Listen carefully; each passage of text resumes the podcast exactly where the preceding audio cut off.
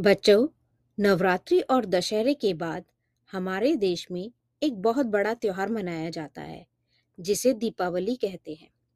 यह त्योहार पूरे देश में बहुत हर्ष और उल्लास के साथ मनाया जाता है। इस दिन हम पूरे घर को दियों की रोशनी से जगमगा देते हैं। बच्चे इस त्योहार में पटाखे, फुलझड़ी जलाकर बहुत मज़े करते हैं और इस दिन हम घर में खूब सारे पकवान, जैसे बहुत सारी मिठाइयाँ अच्छा अच्छा खाना बनाते हैं और नए कपड़े लाते हैं। दिवाली एक ऐसा त्योहार है, जिसका हम पूरे साल भर इंतज़ार करते हैं। चलिए तो अब कहानी शुरू करते हैं। बहुत समय पहले की बात है कि अयोध्या नगरी के एक राजा थे, राजा दशरथ। उनकी तीन रानियाँ थीं, कौशल्या, सुमित्रा और केकई। उनके चार पुत्र थे राम, लक्ष्मण, भरत, शत्रुघ्न। तो राजा दशरथ ने अपने बड़े पुत्र को मतलब श्री राम को, अपना उत्तराधिकारी बनाया। यह बात राजा दशरथ की तीसरी रानी को अच्छी नहीं लगी, क्योंकि वह अपने पुत्र भरत को राजा बनाना चाहती थी। रानी केकई की एक दासी थी मतलब उनकी एक सेविका थी, जो हमेशा उनके साथ रहती थी। उसका नाम था मंथरा। उसने रानी से कहा राजा दशरथ की जान जब आपने बचाई थी तो उन्होंने आपको दो वचन दिए थे। आप उन वचनों को अब राजा दशरथ के सामने रखो और कुछ भी मांग लो। तो रानी के कई राजा दशरथ के पास गई और बोली, मैं आपसे आपके दिए हुए दो वचन मांगना चाहती हूँ। राजा ने कहा हाँ रानी के कई, आप कुछ भी मांग सकती हो।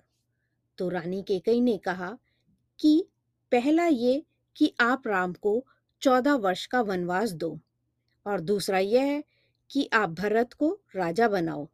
यह सुनकर राजा दशरथ बहुत दुखी हो गए, पर वह क्या करते? वह अपने वचनों में बंधे हुए थे। जब राम को यह पता चला तो वह बड़ी खुशी से वनवास जाने के लिए तैयार हो गए और उनके साथ उनकी पत्नी सीता और भाई लक्ष्मण भी वनवास की ओर चल पड़े। वन में रहते हुए एक दिन सूपनका नाम की राक्षसी ने राम को देखा और उन्हें देखकर वह उनके पास गई। वह उनकी सुंदरता देखकर उन पर मोहित हो गई और उनसे बोली, मैं आपसे शादी करना चाहती हूँ। राम जी मुस्कुराते हुए बोले, माफ़ कीजिए देवी, मैं तो पहले से ही शादीशुदा हूँ, पर आप मेरे भाई लक्ष्मण से पूछ लीजिए कि क्या वह आपसे शादी करेंगे? सूपनखा ने लक्ष्मण को देखा और उनकी सुंदरता देखकर उन पर भी मोहित हो गई और फिर वह लक्ष्मण के पास गई। लेकिन लक्ष्मण ने भी उन्हें मना कर दिया। फिर सूपनखा को गुस्सा आ गया और वह असली रूप में आ गई मतलब अपने राक्षसी रूप में आ गई। और लक्ष्मण ने जब यह देखा तो लक्ष्मण को गुस्सा आया और उन्होंने सूपनखा की नाक काट दी। सूपनखा रोते रोते रावण के पास गई और सारी कथा अपने भाई रावण को सुनाई। रावण लंका का राजा था, जो अपनी बहन की यह दशा देखकर सहन नहीं कर पाया। उसने सूपनका का बदला लेने के लिए एक सोने के हिरण को श्री राम की कुटिया के पास भेज दिया, जिसे देखकर माता सीता को बहुत अच्छा लगा और उन्होंने श्री राम और लक्ष्मण से प्रार्थना की कि वह उस हिरण को पकड़ कर लाए। तो श्री राम उसे पकड़ने के लिए उस हिरण के पीछे भागे और लक्ष्मण को माता सीता की सुरक्षा के लिए वहीं छोड़ दिया। पर तभी कुछ देर बाद माता सीता को लगा कि श्री राम किसी खतरे में ना हो तो उन्होंने लक्ष्मण को वन में जाने का आदेश दिया। तो लक्ष्मण ने कहा ठीक है माता, मैं जाता हूँ। पर आप इस कुटिया के आगे मैं एक रेखा खींच रहा हूँ और आप इस रेखा से आगे नहीं जाएँगी। माता सीता ने कहा, ठीक है। लक्ष्मण के जाते ही रावण साधु के रूप में वहाँ आया और माता सीता ने वह रेखा पार कर दी और रावण उन्हें उठा कर ले गया। जब राम और लक्ष्मण वापस आए तो सीता को नहीं पाया। तो उन्होंने वन में सीता को ढूंढना शुरू कर दिया। थोड़ी ही दूर पर उन्हें एक घायल पक्षी भी मिला, जिसका नाम जटायु था। जटायु ने बताया कि रावण सीता जी को हरण करके ले गया है।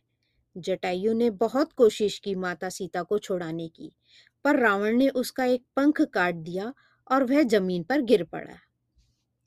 अब राम लक्ष्मण लंका की ओर चल पड़े। और रावण से युद्ध करने के लिए उन्होंने अपनी एक सेना तैयार की, जिस सेना में वानर और भालू की सेना थी। इस सेना में एक महाबली हनुमान थे, जो राम भक्त थे और बहुत शक्तिशाली थे और वह उड़ भी सकते थे। हनुमान उड़कर समुद्र पार करके रावण की लंका में गए, जहाँ उन्होंने माता सीता को देखा और वापस आकर श्री राम को माता सीता के बारे में बताया। हनुमान तो उड़ना जानते थे, इसीलिए समुद्र को पार कर सके, लेकिन पूरी सेना समुद्र पार कैसे करती? तो उन सबने मिलकर समुद्र पर एक पुल बनाया। फिर उसे पार कर श्री राम और रावण का महायुद्ध हुआ, जिसमें श्री राम की विजय और रावण की हार हुई, और श्री राम माता सीता को लेकर पूरी सेना के साथ वापस आए। चौदह वर्ष का वनवास पूरा कर राम, लक्ष्मण और माता सीता अब अयोध्या पहुँचे तो पूरे अयोध्या जगमगा गया। पूरी अयोध्या नगरी को फूलों और दियों से सजाया गया और श्री राम और माता सीता व लक्ष्मण का स्वागत किया गया। यह रावण पर राम की जीत या कहें बुराई पर अच्छाई की जीत के रूप में हम इस त्योहार को मनाते हैं। तब से हर साल कार्तिक अमावस्या के दिन यह त्योहार दीपावली के रूप में मनाया जाता है।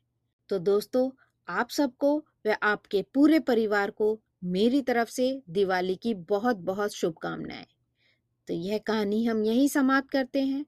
फिर मिलते हैं एक नई कहानी के साथ। नमस्ते दोस्तों।